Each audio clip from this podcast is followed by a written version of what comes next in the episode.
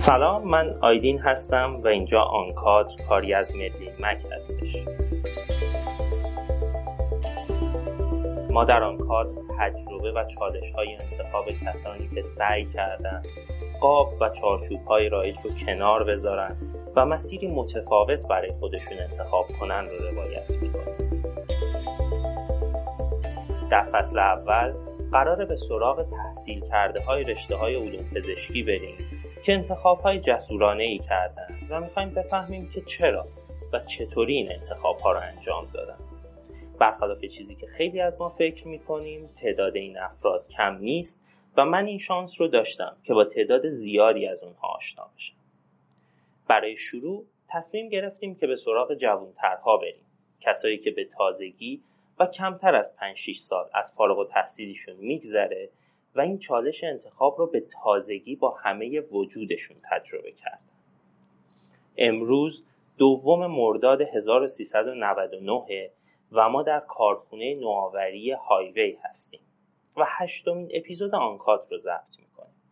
شما این اپیزود رو اواسط مرداد ماه میشنوید.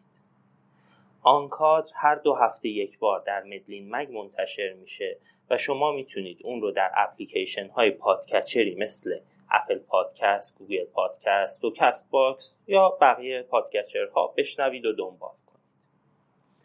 مهمون اپیزود هشتم فصل اول آنکادر دکتر مانی بیگی هستند. مانی پزشکی رو توی دانشگاه علوم پزشکی تهران خونده تو دوران دانشجویش دبیر مرکز پژوهش ها بوده و الان data scientist marketing دیجی‌کالاست من مانی رو خیلی مختصر و دورادور از قبل میشناختم و همیشه هم ازش تعریف شنیدم. و حالا دوست دارم بیشتر و بیشتر در مورد داستانش بدونم. مانی جان سلام. به آنکادر خوش اومدی. سلام آیدین جان. ممنونم. مانی ما طبق روال همیشه از بحث و سوال اولمون شروع می‌کنیم. الان کارت چیه؟ چیکار می‌کنی توی دیجی کالا و روز چطوری میگذره اونجا؟ من الان به عنوان data scientist در marketing دیجی کالا و بالاخص بیشتر در تیم روابط عمومی دیجی کالا فعالیت می‌کنم. من تقریبا هر روز سر و کار دارم با data های حجیمی از مشتریان و کاربران دیجیکالا که برای ما از نظر بازاریابی از نظر تصمیمات سازمانی در دیجیکالا مهم هست و به دنبال راه هایی هستیم که بتونیم یک تجربه خوشایندی رو در دیجیکالا برای مشتریان فراهم کنیم. البته من درگیر همزمان پروژه های متعددی بودم و یکی از مهمتریناش که شاید شما قبلا شنیده باشید یا خونده باشید اون محصول رو گزارش سالانه و گزارش شش ماهه دیجیکالا بوده. و من توی این پروژه بیشتر کارم visualization و قصه گویی با داده ها بوده. ولی در کنارش پروژه های دیگه که مرتبط بوده با خود business رو انجام میدم. من تو طی روز با افرادی که از حوزه tech هستند از حوزه business intelligence از کسایی که توی marketing و بازاریابی فعالیت می‌کنن از graphic designer ها و افرادی که هنرمند هستن گرفته تا کسایی که کار media و رسانه انجام میدن کسایی که کار تولید محتوا انجام میدن و مجموعی از این آدم ها هر روز باهاشون صحبت می‌کنم و در این پروژه ها پیش میریم با هم. خیلی مانی این بحث data science و این چیزها شاید به گوشمون خورده باشه و چون مخاطبای آنکادر خیلی هاشون بچه های علوم پزشکی هستن به گوشمون می‌خوره ولی واقعا اینکه واقعا این data science چیه؟ اصلا واقعا در مورد چی داریم صحبت می‌کنیم رو عمیقا درک نکردیم. خیلی دوست دارم این رو برامون یه مقدار بگی و اینکه بگی آقا این چرا انقدر روش تاکید هست؟ چرا انقدر الان بولد شده؟ چرا اینقدر همه بهش توجه می‌کنن؟ خیلی به نکته مهمی اشاره کردیم اول از همه می‌خوام بگم که خب الان توی عصری داریم زندگی می‌کنیم که با حجم خیلی زیادی از داده ها طرفیم. خب البته می‌دونیم مثلا حالا جایی که من کار می‌کنم مشابه این قبلا خیلی شرکت های دیگه هم بوده همه جای دنیا و چیز جدیدی نیست. سی چهل ساله هم شرکت های شاید بوده باشن و این شرکت ها همیشه با حجم زیادی از داده های مشتریاشون در طرف بودن. ما تو حوزه سلامت همینطور. یعنی من خودم یک سال عنوان data scientist تو حوزه سلامت کار می‌کردم و اونجا هم با حجم زیادی از داده ها طرف بودیم. و از طرفی خیلی تکنولوژی های جدیدی اضافه شده. ما گوشی تلفن همراهمون یا خیلی از ابزارها و وسایلی که توی خونمون داریم وسایل هوشمندی هستند که اینها به عنوان IoT یا Internet of Things یه تعداد خیلی زیادی داده دارن از ما می‌گیرن و اینها رو می‌تونن به کسانی که صاحب اون داده هستن برسونن و از اون داده ها برای بهتر کردن زندگی انسان قرن 21 کمک کنن. در حقیقت داشتن این همه حجم زیادی از داده هایی که نمی‌دونیم حتی باهاش چه کار کنیم باعث شده که یه سری از رشته ها کنار هم قرار بگیرن و در نهایت یک رشته ایجاد بشه به اسم علم داده که و کسی که اون حوزه رو مسلط است در اون حوزه داره کار می‌کنه به عنوان دانشمند داده یا data scientist می‌شناسیم در حقیقت data science از سه تا حوزه اصلی تشکیل شده. یک حوزه همون حوزه math و statistics هست یعنی ریاضیات و آمار. توی این حوزه ما توی دانشگاه خودمون در حوزه علوم پزشکی حتی رشته biostatistics رو داریم و کسایی هستن که به صورت تخصصی میرن آمار رو یاد می‌گیرن. آمار به تنهایی اگر ازش استفاده بشه خیلی کمک کننده است. تو حوزه پزشکی تو تحقیقات پزشکی ولی هنوز خیلی از اون کارهایی که با این حجم دیتاهای بزرگ برای حل مسائلی که تو دنیای واقعی رخ میدن ممکنه کافی نباشه. یکی از هیتایی که کمک کرده تو این فضای پیچیده آنسرتین و پر از پیچیدگی کمک کنه کامپیوتر ساینسه. و علوم کامپیوتری هم در ده 20 سال اخیر خب خیلی پیشرفت کردن و ابزارهایی که توسعه داده شدن به آدم ها در business های مختلف کمک کرده که بتونن از data هاشون بهتر استفاده کنن. شاید این حجم از داده‌هایی که ما امروز داریم 20 سال قبل با توان پردازشی کامپیوترهایی که داشتیم و امکاناتی که موجود بود اصلا قابلیت دیدنشون حتی وجود نداشت و استفاده کردنشون. چه برسه که بخوام تحلیل کنیم و یک چیزهایی رو پیش بینی کنیم. ولی به لطف computer science این مقدور شده. ما اگه فقط آمار و ریاضیات رو کنار computer science بذاریم به حوزه‌ای می‌رسیم به اسم machine learning. تقریبا. یعنی اشتراک این دو تا حوزه machine learning ه و خب این حوزه هم باز به تنهایی جوابگو نیست. یعنی کسی اگر یک machine learning engineer باشه به تنهایی خیلی نمی‌تونه مسائل دنیای واقعی حل کنه. در کنار این دو تا حوزه حوزه دیگه هم هست به اسم domain expertise یا دانش قلمرویی یا دانش اون حیطه به خصوص. اگر شما از این دو تا حیطه مهارتی در حوزه سلامت استفاده کنید. خب data scientist حوزه سلامت هستید. اگر در حوزه خورده فروشی استفاده کنید مثل کاری که من الان دارم در دیجی کالا می‌کنم شما data scientist حوزه retail هستید. همینطور تو حوزه banking finance و خیلی از حیطه های دیگه ای که ممکنه باشن. مثلا مثل حوزه سرگرمی و entertainment خیلی خیلی زیادن. مثلا شاید بیشتر از 10 15 تا حیطه data science بتونیم اسم ببریم. حوزه بیمه ها و غیره. من می‌خواستم اینو بگم که پس این سه حوزه کنار هم در حقیقت data science شکل می‌گیره. اگه مثلا ما همین domain expertise رو کنار آمار ریاضیات بذاریم ما به field ی می‌رسیم که یعنی به کاری مثل میگیم traditional research این traditional research کنار هم قرار گرفتن آمار ریاضیات با همون domain expertise ه و اگر باز فقط computer science رو کنار domain expertise رو بذاریم traditional IT و traditional software engineering رو داریم. خب یعنی مثل کسایی که ابزارهای IT فرض کنید تو سلامت تولید می‌کنن و اینها مثلا در بیمارستان ها به عنوان سیستم های HIS و اینا استفاده میشه به عنوان یک مثال. در حقیقت data science کنار هم قرار گرفتن همه این سه تاست و تکشاخ data science جای خیلی critical و مهمیه که یک فرد یا یک تیم رو شما بتونید شکل بدید که بتونه همه این مهارت ها رو کنار هم قرار بده. گاهی اوقات می‌تونیم ما خودمون به اون آدمه تبدیل بشیم که توی حوزه قلمرویی به خصوص مهارت داشته باشیم و بتونیم تو حوزه computer science و آمار ریاضی هم دانش کسب کنیم که مجموعه اینها می‌تونه ما رو یک به data scientist موفق تبدیل کنه.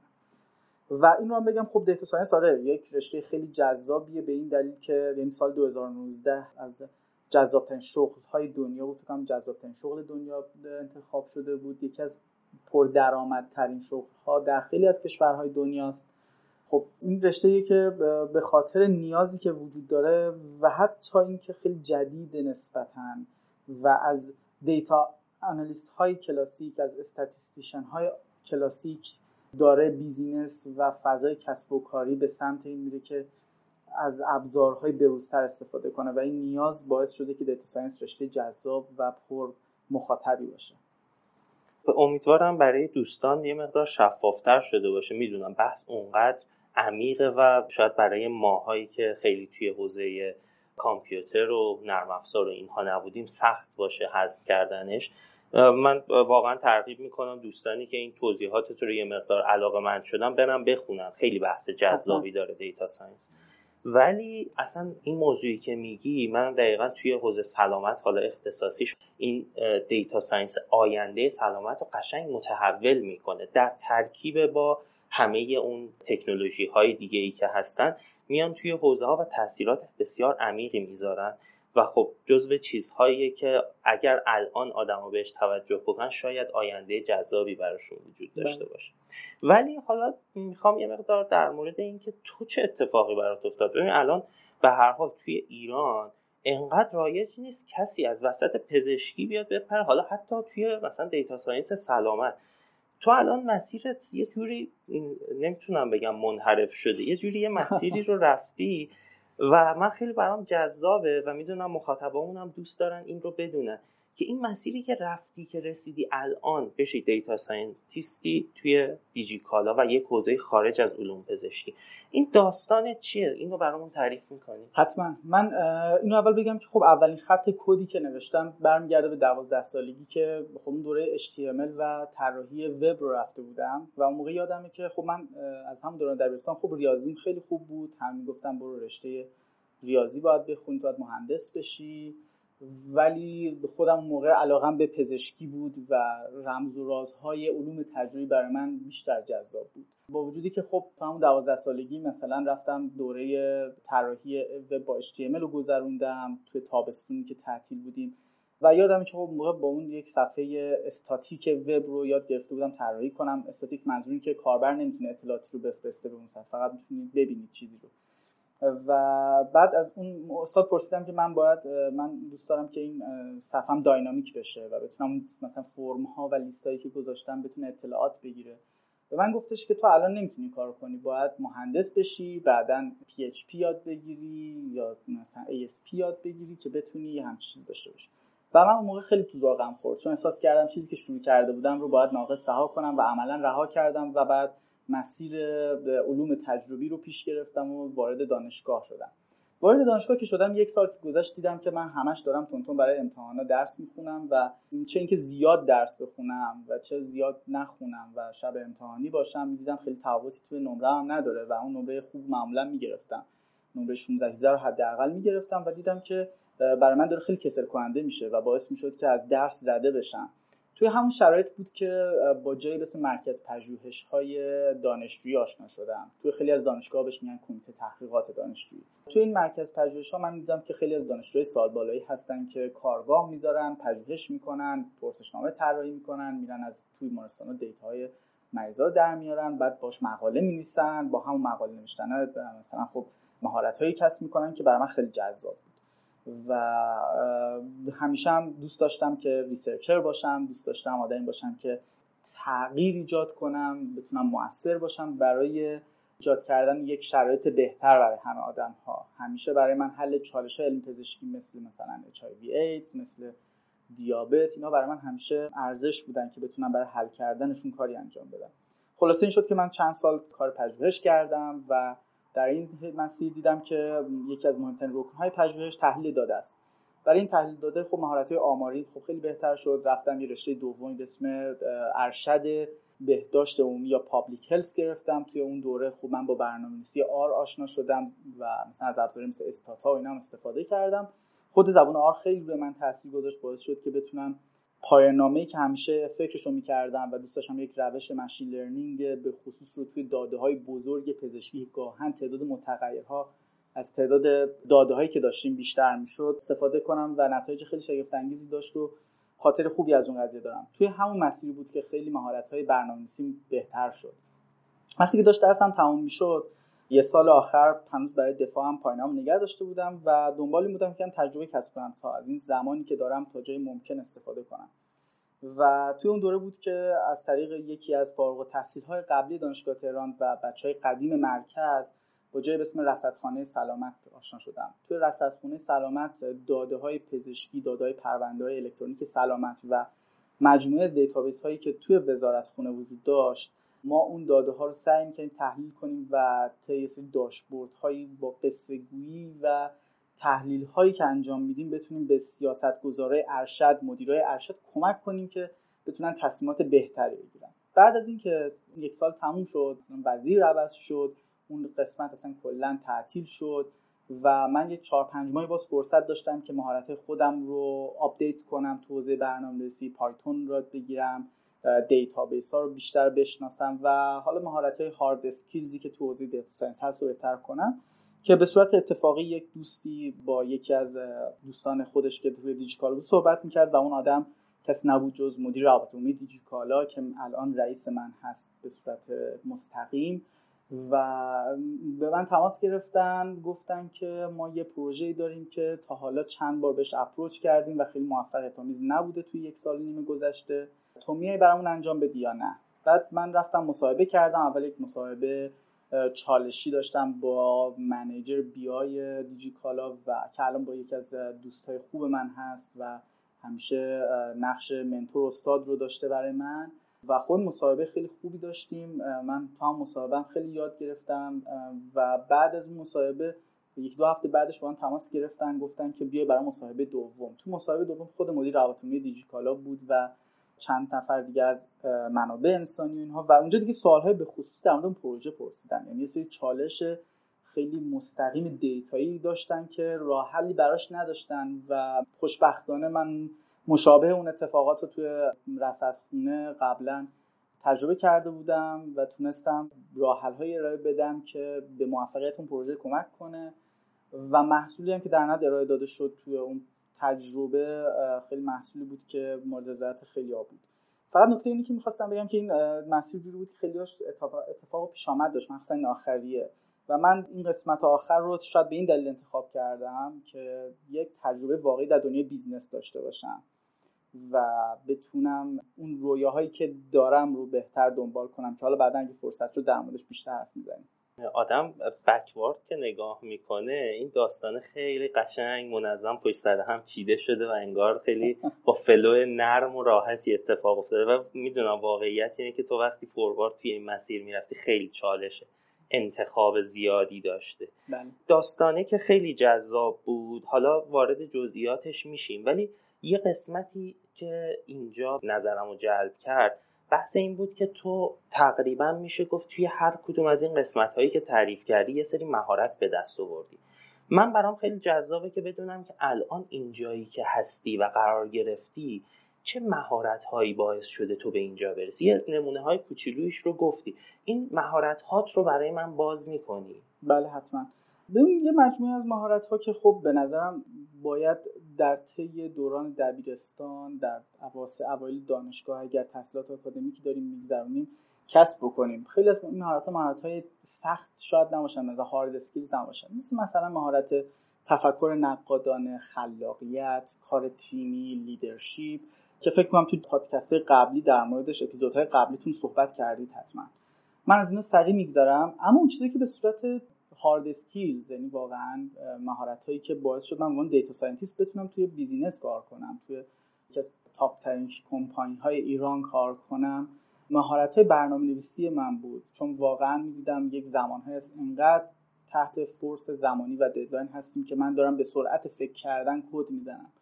و این مهارت ها در طی زمان ایجاد شده بود و در طی استفاده کردن و همون مسیر سختی که تو میگی به صورت forward پیش میره. این مهارت ها از مهارت برنامه نویسی آماری بیشتر نشأت گرفت. یعنی زبونی مثل Python و R به نظرم جز زبون هایی هستن که هر کسی که بخواد توی تحقیقات و کار data کار بکنه مخصوصا اگه research پزشکی بخواد انجام بده خیلی می‌تونه اونو جلو بندازه و مثلا کلا نتایج رو دیگرگون کنه.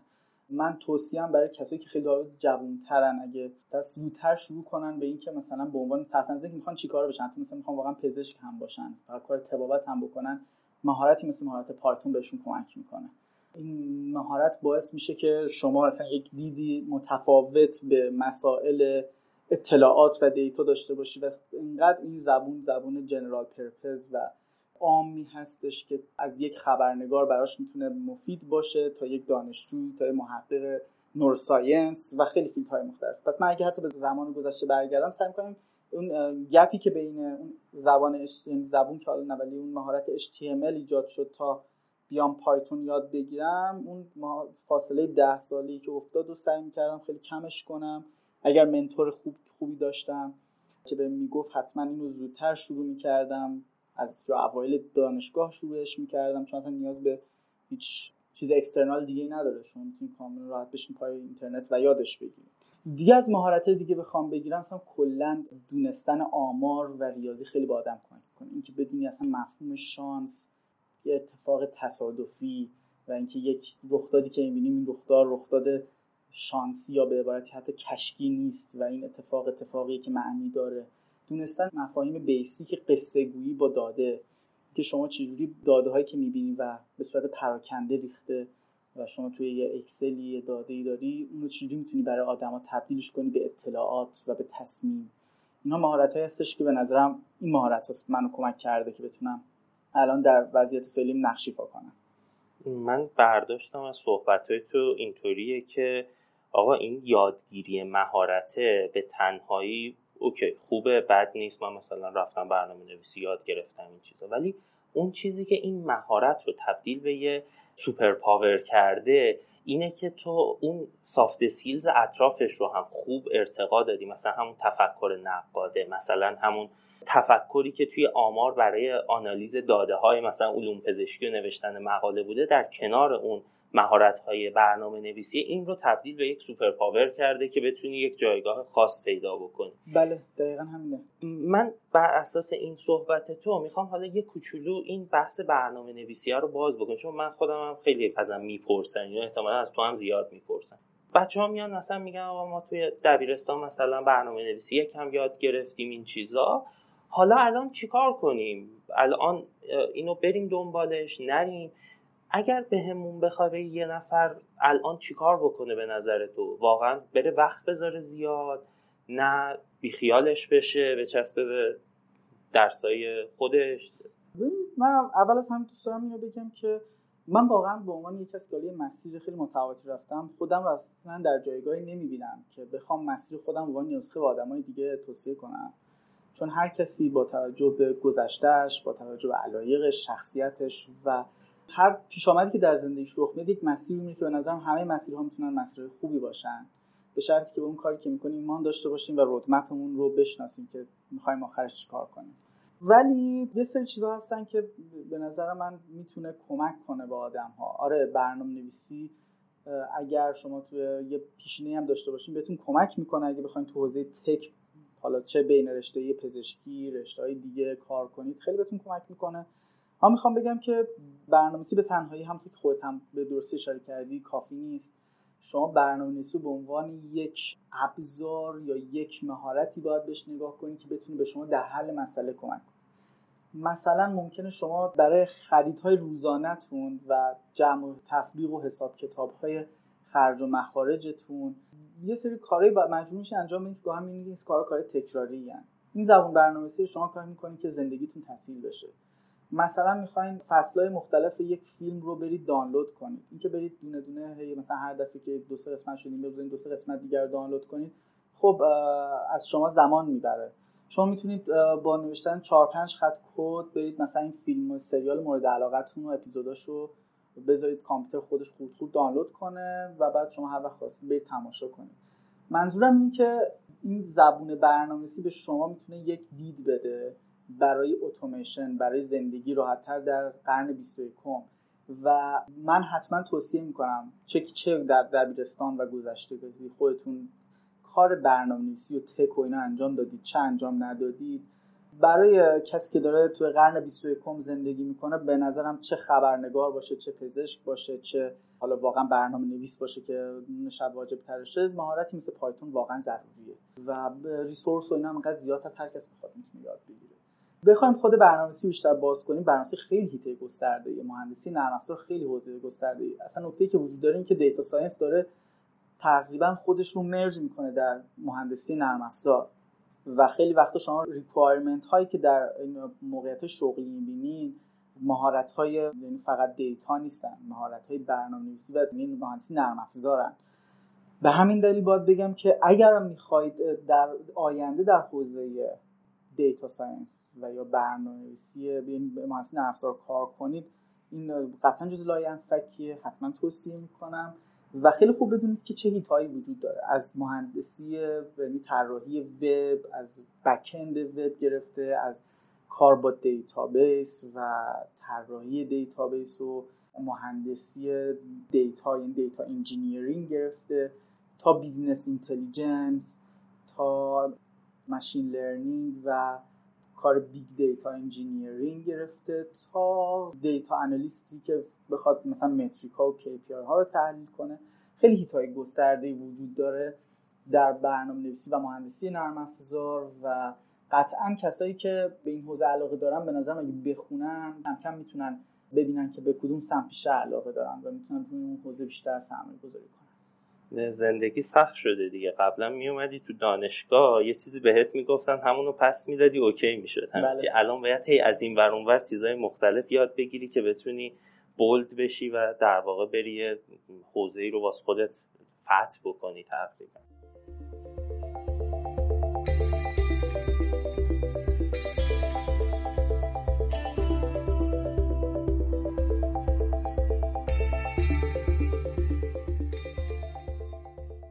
من می‌خوام پیرو حالا بحث اولمون که تو وارد بیزینس شدی و رفتی سراغ این که توی یک شرکت دیگه کار بکنی ازت بپرسن. خیلی از بچه ها حالا مثل تو شاید مثلا تجربه برنامه نویسی داشتن یا اصلا علاقه مندی های دیگه داشتن یه مقدار تو اون حوزه کار کردن. خیلی وقتا میرن سمت این که خودشون یه کسب و کاری راه بندازن و خودشون برن حالا اصطلاحا کارآفرینی انجام بدن. تو چرا این کار رو نکردی؟ دلیل چی بود؟ اتفاقا من خیلی به این قضیه فکر کردم. خیلی سوال خوبی پرسیدی اینجا. من واقعیتش وقتی که اون ایده خلاقانه خودم به عنوان تز پایان‌نامه‌ام معرفی کردم خیلی دوست داشتم این رو به یک محصول تجاری تبدیل کنم یا بتونم business خودم رو تاسیس کنم راه بندازم و می‌تونستم منم این آزمون و خطا رو انجام بدم. البته خب خیلی بخشم برمیگرده به خصلت های شخصیتی ما. که ما تا چه حد آدم های ریسک پذیری هستیم تا چه حد فکر می‌کنیم اون عدم قطعیت ها رو می‌تونیم بپذیریم ریسکش رو بپذیریم. شاید یک کس دیگه ای بود با شخصیت دیگه ای تو همون position ی که من بودم می‌رفت business خودش راه می‌نداخت ولی من همیشه با خیلی از آدم مشورت کردم. می‌دیدم خیلی از کسایی که تو حوزه استارتاپی میرن مثلا founder یک business ی برای خودشون میشن کارآفرینی می‌کنن. خیلی شکست نرخش زیاده و نرخ موفقیت تو این حوزه کمه. همه اینها باعث شد فکر کنم که من بذار اول برم یکم تجربه کنم ببینم بقیه دارن چجوری کار می‌کنن. اونایی که موفقن دارن چجوری کار می‌کنن و چه چالش هایی وجود داره. بعدش برم ببینم که حالا که من در این حینم مهارت بالا بردم آیا می‌تونم اون رویای خودم رو دنبال کنم و اون چیزی که خودم با خلاقیت خودم مثلا در دوره دکترای عمومی به عنوان پایان معرفی کردم اینو می‌تونم بعدا به عنوان یک محصول business ی حالا چه در شرکت خودم یا در شرکتی که بتونم نقش موثر تعریف کنم اونجا بتونم پیادش کنم. به خاطر همین که این وصل کردن اون ایده به و اون رویا به business باعث شد که من برم به این سمت که اول برم تجربه کنم که کار کردن تو این حوزه چجوریه. من خیلی واقعا توصیه این آزمون خطا رو به همه نمی کنم شاید شما اگر یه ایده خیلی خوبی داشته باشید یک business model خوبی بتونید بنویسید. اگه mentor های خوبی داشته باشید شاید اصلا اول بتونید کارآفرینی خیلی عالی انجام بدید و زمان دقیق و درستی اگه اون کار رو پیاده کنید واقعا ممکن موفق باشه. خیلی هم خفن باشه.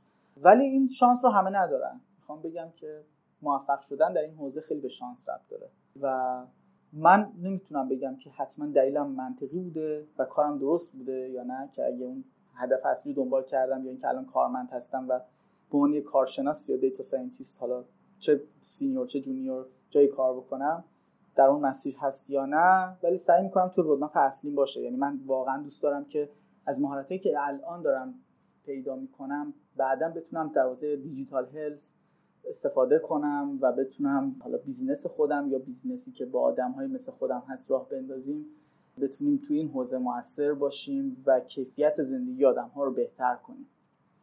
حالا من که اون skill ای تو رو نداشتم ولی من ریسکه رو کردم. چون من ریسک‌پذیریه رو بیشتر دارم. ولی این نکته ای که گفتی خیلی مهمه. اینی که تو باید کار کردن توی یک جای خصوصی توی یک شرکت توی business رو تجربه کرده باشی. بعد بخوای بری سراغ اینکه کسب و کار خودت رو راه بندازی.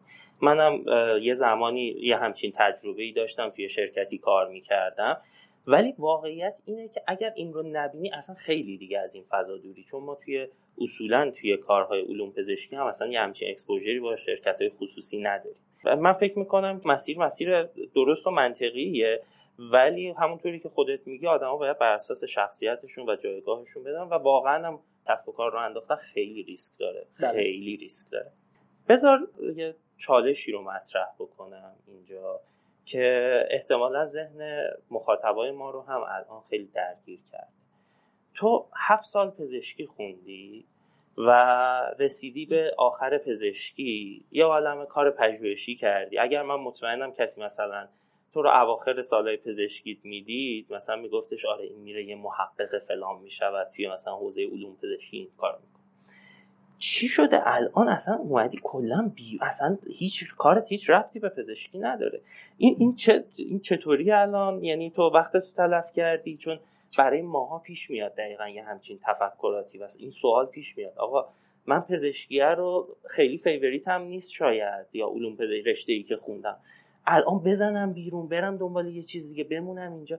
برای تو این چطوری الان؟ چطوری تعریف میشه تو زندگی خیلی نکته جالب و چالشی اشاره کردی و واقعا خیلی چالش برانگیزه. من خیلی وقتا بعضی وقتا که اطرافیان و مثلا نزدیکان همچین بحثی با من مطرح می‌کنن سعی می‌کنم تفره برم. از خب از سوالتون نمی‌تونم تفره برم و چون خیلی مسئله پیچیده ای هست. ببین من پزشکی رو خیلی دوست دارم و موقعی هم که کار پزشکی انجام می‌دادم واقعا کارم خوب انجام می‌دادم. و از اون آدم بودم که اتفاقا خیلی از همکلاسیام مثلا دوره intern ی اون اواخر گاهاً میفهمیدم که خوششون هم نمیاد که خیلی مثلا اساتید از من تعریف می‌کردن. تو morning report همیشه سر وقت همچی آماده بود. معمولا چیزی کم و کسر نبود. سوالی میپرسیدن همیشه بلد بودم. و اساتید خودم هم بعدا خیلی disappoint شدن از اینکه شنیدن من الان کار پزشکی نمی‌کنم یا تخصص قبول نشدم یعنی امتحان ندادم اصلا که قبول بخوام بشم یا نشم. و یا همچنان دارم یه کاری می‌کنم که اصلا ربطی به پزشکی نداره. اول از می‌خوام بگم واقعا اینو حتما بگم که این function اصلی کسی که پزشکی می‌خونه آره پزشکی خوندن و کار پزشکی کردن و طبابت کردن مخصوصا تو شرایطی که وضعیت سلامت مردم جوری هست که خیلی نیاز داریم ما به آدمایی که بتونن خدمت پزشکی رو انجام بدن و هیچ چیزی واقعا بالاتر از اون تاثیرگذاری انسانی من نمی‌بینم. ولی اساسا ورود من به MPH و پابلیک هلس دیدن خوندن این شد که من یه دیدی پیدا کنم که تو ممکنم تو پزشکی با درمان کردن یک نفر آدم جون یک نفر آدم رو نجات بدی. ولی برای منم واقعا پیش اومده که با تحلیل سری تحلیل و کمک کردن به سیاست گذارها و تصمیم گیرنده ها تو حوزه سلامت با یه سری صرفه جویی هایی که تو هزینه ها بیمه و مسائل این چنین انجام میشه باز میشم خیلی از آدم ها زندگی راحتتری داشته باشن و اون خیلی که می‌تونه آدم برسونه فقط به یک تعداد محدودی که در روز می‌تونه ویزیتش کنه نباشه. به بنزه جمعیت بنزه کل جمعیت کشورش باشه. الانم کاری که دارم می‌کنم احساسم اینه که در یک لولی به اندازه لول کل کشورم می‌تونه تاثیر داشته باشه و مهارتی که پیدا می‌کنم به نظرم می‌تونه من کمک کنه که در حوزه دیجیتال هلس بتونم در آینده از این مهارت استفاده کنم و حوزه‌ای که تو ایران خیلی هم خوب جلو نرفته رو بتونیم پیش ببریم. چون این حوزه خیلی می‌تونه تاثیرگذار باشه روی کیفیت زندگی آدم ها روی طول عمرشون کم کردن مرگ و میرها و خیلی جای کار هست و به نظرم همه آدم ها لزوما نباید یک مسیر یکسان رو برن. یه سری آدم ها خلاف جهت رودخونه شنا می‌کنن و من خوشحالم که توی این مسیر اساتید راهنماها و منتورهایی داشتم که اگرچه به من فیدبک هایی به موقع دادن هیچ وقت جلومو نگرفتن و سعی نکردن با انرژی منفی بخوان منو از مسیر و رویاهام دور کنن. و هم خانوادم و هم اساتیدم توی مسیر خیلی حمایت کننده بودن و از این بابت خدا رو شاکرم و همینطور همه اینها دوستان. ولی کلا خیلی جسارت می‌خواد که تو کلا رشته ای که خوندی رو بخوای بذاری کنار. البته من از صحبت تو احساس نمی کنم که کامل گذاشتی کنار. حالا و حسب مسیری که داری طی می‌کنی داری توی یک فرایندی رو میری جلو و فکر می‌کنم که احتمال اینکه بعدا هم برگردی توی سلامت خیلی زیاده بر اساس علایقی و صحبتهایی هم که الان کردی. ولی هیچ وقت واقعا آدم ها بقیه خیلی ها نمی‌تونن بپذیرن که تو این مسیر رو اینطوری عوض کردی. و فکر می‌کنم که این جسارت خیلی درونیه و بقیه شاید خیلی درک نکنن و به تبریک میگم که این جسارت رو داشتی. حالا من می‌خواستم یه اشاره بکنم حالا که اینجا گفتی جسارت یا خیلی سردرگمی که شاید به نظر برسه یه جمله هست در کتاب The Fellowship of Ring یا یاران حلقه از آیه تالکین. اگه خونده باشید کتاب رو البته فیلماش احتمالاً همه دیدن ارباب حلقه رو. یه جمله داره میگه not all those who wander are lost. همه اونهایی که سرگردان به نظر می‌رسن گم نشدن. اگرچه خب خیلی از کسایی که واقعا دارن ولگردی می‌کنن گم شدن. ولی همه کسایی که از بیرون به اون به صورت یه ولگرد شما ممکنه ببینیشون واقعا گم نشدن. مسیرشون جوریه که در یک مقطعی از بیرون به این شکل به نظر می‌رسه که انگار اینو گم شدن و مسیرشون رو گم کردن. در مورد همه این صدق نمی‌کنه. حالا بعدا صحبت کنیم بعد به جای ولگرد یه جایگزین مناسب پیدا کنیم ولی خیلی خیلی حرف قشنگی بود. ممنونم ازت. بذار بریم سراغ این موضوع که آقا تو تو این مسیر حالا پر بالا پایین دار و پر چالشی که داشتی سر انتخاب کردن ها من دو تا چیز رو می‌خوام برام شفاف بکنی و توضیح بدی. این که آقا اشتباهی هم کردی و نگاهت به اشتباه کردن چی بوده؟ و یه موضوع دیگه این که الان که یه همچین مسیری رو انتخاب کردی چه ریسک هایی رو پذیرفتی؟ این هم سوال خیلی سخت و در این حال سوال خوبیه. ببین اشتباه کردن اصلا جزء لاینفک پا گذاشتن توی همچین مسیراییه. یعنی وقتی شما توی یک همچین مسیری قدم می‌ذاری بارها بارها ممکنه تصمیمات اشتباه بگیری. یه تصمیمات رو به موقع نگیری. یعنی یکی از واقعا همون همونطور که اشاره کردیم بود که یکی از اشتباهات هم شاید این بود که دیر به سمت رویاهام رفتم دیر اونها رو فالو کردم. شاید باید زودتر دل به دریا می‌زدم و اون مهارت های لازم رو کسب می‌کردم. خیلی یه مواقعی مثلا می‌شد چون مستقل بودم و همیشه سعی کردم خودم خرج زندگیمو در بیارم. از اون مهارت هایی که داشتم خوب داشتم درآمد کسب می‌کردم و یه مدتی بود که یادم مثلا دو سه سال بود از همون مهارت داشتم پول کرد در می آوردم زندگی می‌کردم و هیچ وقت باعث نمی‌شد که یعنی به این فکر کنم که برم یه قدم جلوتر. یعنی فکر می‌کردم که خب آره من بابا یه محقق دارم پولم در میارم کارم می‌کنم قرارم است که حالا توی به خوب خود یه محقق پزشکی ادامه بدم. در صورتی که رویاهای دیگه ای داشتم و خیلی این باعث می‌شد که درگیر سری کارهای روزمره بشم. به نظرم از این اشتباهات خیلی توی مسیر زندگی رخ میده. دیدم به اشتباه کردن اینه که اشتباه اگر رخ داد هیچ مشکلی نداره. اشتباه بالاخره رخ میده. اما این مهمی که ازش درسی بگیری و بتونی برای ادامه مسیرت ازش استفاده بکنی. اینو خب از این مدل جمله ها خب خیلی شنیدیم. خیلی از بزرگان اومدن گفتن. خیلی از آدمایی که تو هم حوزه استارتاپی و کسب و کار صحبت کردن در مورد شکست های خودشون گفتن شاید اولین محصولشون یه فاجعه بوده و بعد تونستن موفق باشن. این اتفاقات رو زیاد میشنویم. من هم روی کردم به اشتباه همینه. تا جایی ممکن سعی می‌کنم تا وقتی که دارم تصمیماتی می‌گیرم تصمیمات درستی بگیرم کارم درست انجام بدم ولی گاهن می‌بینم وای افتضاح بوده. در مورد ریسک کردن هم بله. آره خب مسیری که از کردم خدمتتون خب نشون میده که خیلی ریسک کردم. اگرچه خودم احساس می‌کنم خیلی آدم ریسک پذیر نیستم. یعنی خیلی از تصمیمات رو مخصوصا تصمیمات مالی و اینا رو خیلی سخت می‌گیرم. خب یعنی احساس می‌کنم که گاهی اوقات مداخله نکردن بهتر از اینکه یه کاری بکنم. و خیلی باید با این مقابله کنم چون احساس می‌کنم خیلی جاها بهم داره ضربه می‌زنه. احساس می‌کنم اگر ریسک نکنیم هیچ وقت تغییر رخ نمیده. هر تغییری هر اتفاق جدیدی احتمالا یک ریسک هایی با خودش داره و مهمترین ریسک که ما با هر تصمیم و هر گام نهادن در یک مسیر جدیدی ممکنه باش مواجه باشیم ریسک شکسته. ما نباید از قبل از شکست بترسیم. باید تمام تلاشمون رو بکنیم که موفق باشیم. خیلی هم موفق باشیم ولی بالاخره من نگاه نگاه هم کلا به ریسک نگاه مثبتیه. آدما توی میزان و اون جایی که ریسک می‌کنن با هم فرق دارن دیگه یه سری بله. مثلا به قول تو ریسک مالی رو مثلا یه سری می‌تونن بپذیرن یه سری نمیپذیرن یه سری توی حوزه شغلیشون می‌تونن ریسک کنن یه سری توی خانواده توی مهاجرت هر کدوم از اینها فرق می‌کنه و سطح ریسک پذیری تو همه اینا برای آدما یکسان نیست دقیقا. برای همین اینکه خودت بفهمی تو چه حوزه ریسک می‌تونی بکنی خیلی کمک می‌کنه فکر می‌کنه بله.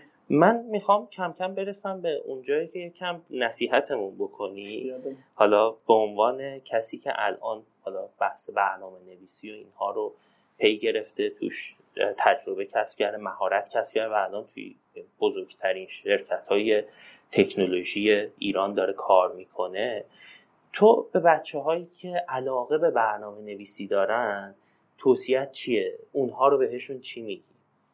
حتما برن دنبال علاقهشون. خب یعنی هیچ وقت مدرسه دانشگاه یا اطرافیان ما رو به اون سمتی که بتونه ما رو خوشحال کنه لزوما نمی‌تونن سوق بدن. ما آخرش هممون می‌خوایم که وقتی که از خواب پا میشیم با شوق و ذوق بریم سر کارمون شوق و داشته باشیم برای این کاری که می‌خوایم انجام بدیم. و آخر روزم وقتی سرمون رو بالش می‌ذاریم احساس خوبی داشته باشیم نسبت به آنچه که کردیم در اون روز. برای رسیدن به یه همچین حس خوبی واقعیتش اینه که شما باید رویاهاتون رو دنبال کنید. این رویا چه برنامه نویسی باشه چه هنر باشه هر زمینه ای من احساس می‌کنم اگر شما وارد فیلدی بشید که علاقه دارید خیلی می‌تونید موفق باشید. و برنامه نویسی فقط اینو می‌تونم بگم که اگه فکر می‌کنید برنامه دوست دارید باید بدونید که حوزه اصلا آسونی نیست. حوزه که خیلی صبر می‌خواد خیلی پافشاری می‌خواد. ولی اگر اون تیپ شخصیتی باشید که برنامه نویس باشید میشه به لحظاتی رو تجربه می‌کنید که نمی‌فهمید که چجوری دو ساعت گذشت و از شدت مثلا پادرد کمردرد یا مثلا تشنگی یا گرسنگی ممکنه متوجه گذر زمان بشیم و از این جهت می‌تونم بگم که اون در جریان قرار گرفتن و حس فلویی که برای شما برنامه ایجاد می‌کنه یکی از لذت بخشترین لحظات اگرچه خیلی چالش داره خیلی جا داره که ممکنه ساعت ها زل بزنید به مانیتور و ندونید باید چی کار بکنید. هی سرچ می‌کنید از اون می‌پرسید و مشکلیتون رو نمی‌تونید حل کنید. از این اتفاقات زیاد میفته ولی همیشه راه حلی هست و خوبیش اینه که همیشه راهی پیدا میشه و به خاطر همین به کسایی که جوانترن برنامه‌نویسی دوست دارن توصیه اینه که هم مطالعه کنن سعی کنن تا می‌تونن کورس بگذرونن. اینقدر کورس های آنلاین و مطالب خوب هست و توی مسیرشون سعی کنن منتور خوب داشته باشن. از منتورها بخوان که بهشون تسک های واقعی بدن یا وارد پروژه هایی بشن که کوچیک کوچیک تجربه واقعی داشته باشن و خیلی استقبال کنن از کارآموزی و اینکه در فضای واقعی کار کنین بهتر می‌تونید که می‌خواید تو این حوزه کار کنید من یه پرانتزی رو این وسط باز کنم. الان که داشتیم صحبت می‌کردیم دقیقا. تو اینا رو داشتیم می‌گفتیم. من قشنگ تصویر یک سری از بچه هایی که میشناختم که اونها هم مثلا مثل تو توی هم برنامه نویس های خوبی بودن و اینها و تصمیم گرفتن نهایتا مثل تو این ریسک رو نکنن افتادم. رفتن حالا رزیدنتی پزشکیشون رو دنبال کردن و امیدوارم که اون استعداد و توانمندیشون اونقدر توی این مسیر تحصیل پزشکی سابسایت نشه که اصلا بهش نپردازن. ولی فکر می‌کنم این باوری که تو داشته باشی که آقا جان از این هم میشه به یک جایی رسید که هم مثلا اون ساپورت مالیه هم وجود داشته باشه. من می‌تونم از اینجا هم کسب درآمد بکنم. این ذهنیت اگر وجود داشته باشه شاید خیلی عمیقتر و بهتر بتونن دنبالش بکنن بله. و رهاش نکنن در واقع. دقیقا دقیقا. خیلی من آخرین سوالم در مورد اینه که تو به خود 20 سالت چی میگی؟ تقریبا گفتم بین صحبت ها اگه بخوام چیز جدیدتر بگم که تا 25 سالگی حتما هر کاری می‌کنی. چه برای پول در چه برای گذر زمان. در کنار که سعی می‌کنی از مسیرت خیلی لذت ببری برای کسب مهارت های جدید باشه. یعنی پروژه ای که توی پروژه انجام دادی یه مهارتی کسب کردی. فرض کن مثلا تو این پروژه پایتون یاد گرفتی تونستی باشه کار آنالیز داده انجام بدی. پروژه دوم و سوم هم اون انجام دادی دیگه اگه پروژه چهارم پنجم هم دادی همون کارو می‌کنی به نظرم داری درجا می‌زنی. درجا نزن تا 25 سالگی که خیلی جا خودم زدم متاسفانه. و اینکه از مسیر تکم بیشتر لذت ببر مثلا واقعا برگردم به عقب یکم بیشتر فیلم می‌بینم یکم بیشتر سریال می‌بینم. بیشتر میرم سینما بیشتر میرم کنسرت بیشتر وقت با خانواده‌ام میگذرونم. این صحبت هایی که شما از یادم 60 ساله می‌پرسید تا همین حرفا می‌زنم. هنوز زوده. ولی حالا من این تایم رو تا سی سالگی خودم اکثرا میگم ولی به هر حال 25 هم خوبه. فکر کنم بله. الان زمان کوتاه شده دیگه. کرونا هست. مرسی. ممنون مانی جان. خیلی صحبت برای من خیلی جذاب بود و شنیدن داستان ها و مسیری که گفتی و چالش هایی که داشتی خیلی خیلی قشنگ بود. امیدوارم برای شنونده های آنکاتر هم این تجربیاتی که گفته شد به دردشون بخوره و بتونن استفاده کنن. من می‌خوام همینجا از طرف تیم مدلین مگ و شنونده های آنکادر ازت خدافزی کنم. خیلی ممنونم بابت فرصتی که من دادین. امیدوارم که همیشه سلامت و شاد باشید ممنون مجددا باعث افتخار ما بود. از همه شمایی که به ما گوش دادید ممنونم. ما خیلی مشتاقیم که بازخوردهای شما رو باز هم بشنویم و بتونیم آنکاد رو براتون بهتر و بهتر کنیم. اگه آنکاد رو دوست داشتید اونو حتما به دوستاتون هم معرفی کنید. ما دوست داریم آدم های بیشتری کمک کنیم که بتونن راحت تر چالش انتخابشون رو پشت سر بذاریم شما می‌تونید راه های شنیدن آنکاد رو توی وبسایت مدلین مک پیدا کنید و همونطور که می‌دونید آنکاد تو اکثر اپلیکیشن های podcatcher هم در دسترس هستش. مدلین مگ رسانه تحلیلی استارتاپ های سلامت دیجیتاله و علاوه بر آن کادر مطالب بسیار زیادی در مورد استارتاپ های سلامت دیجیتال و راه اندازی کسب و کارهای سلامت رو می‌تونید اونجا پیدا کنید.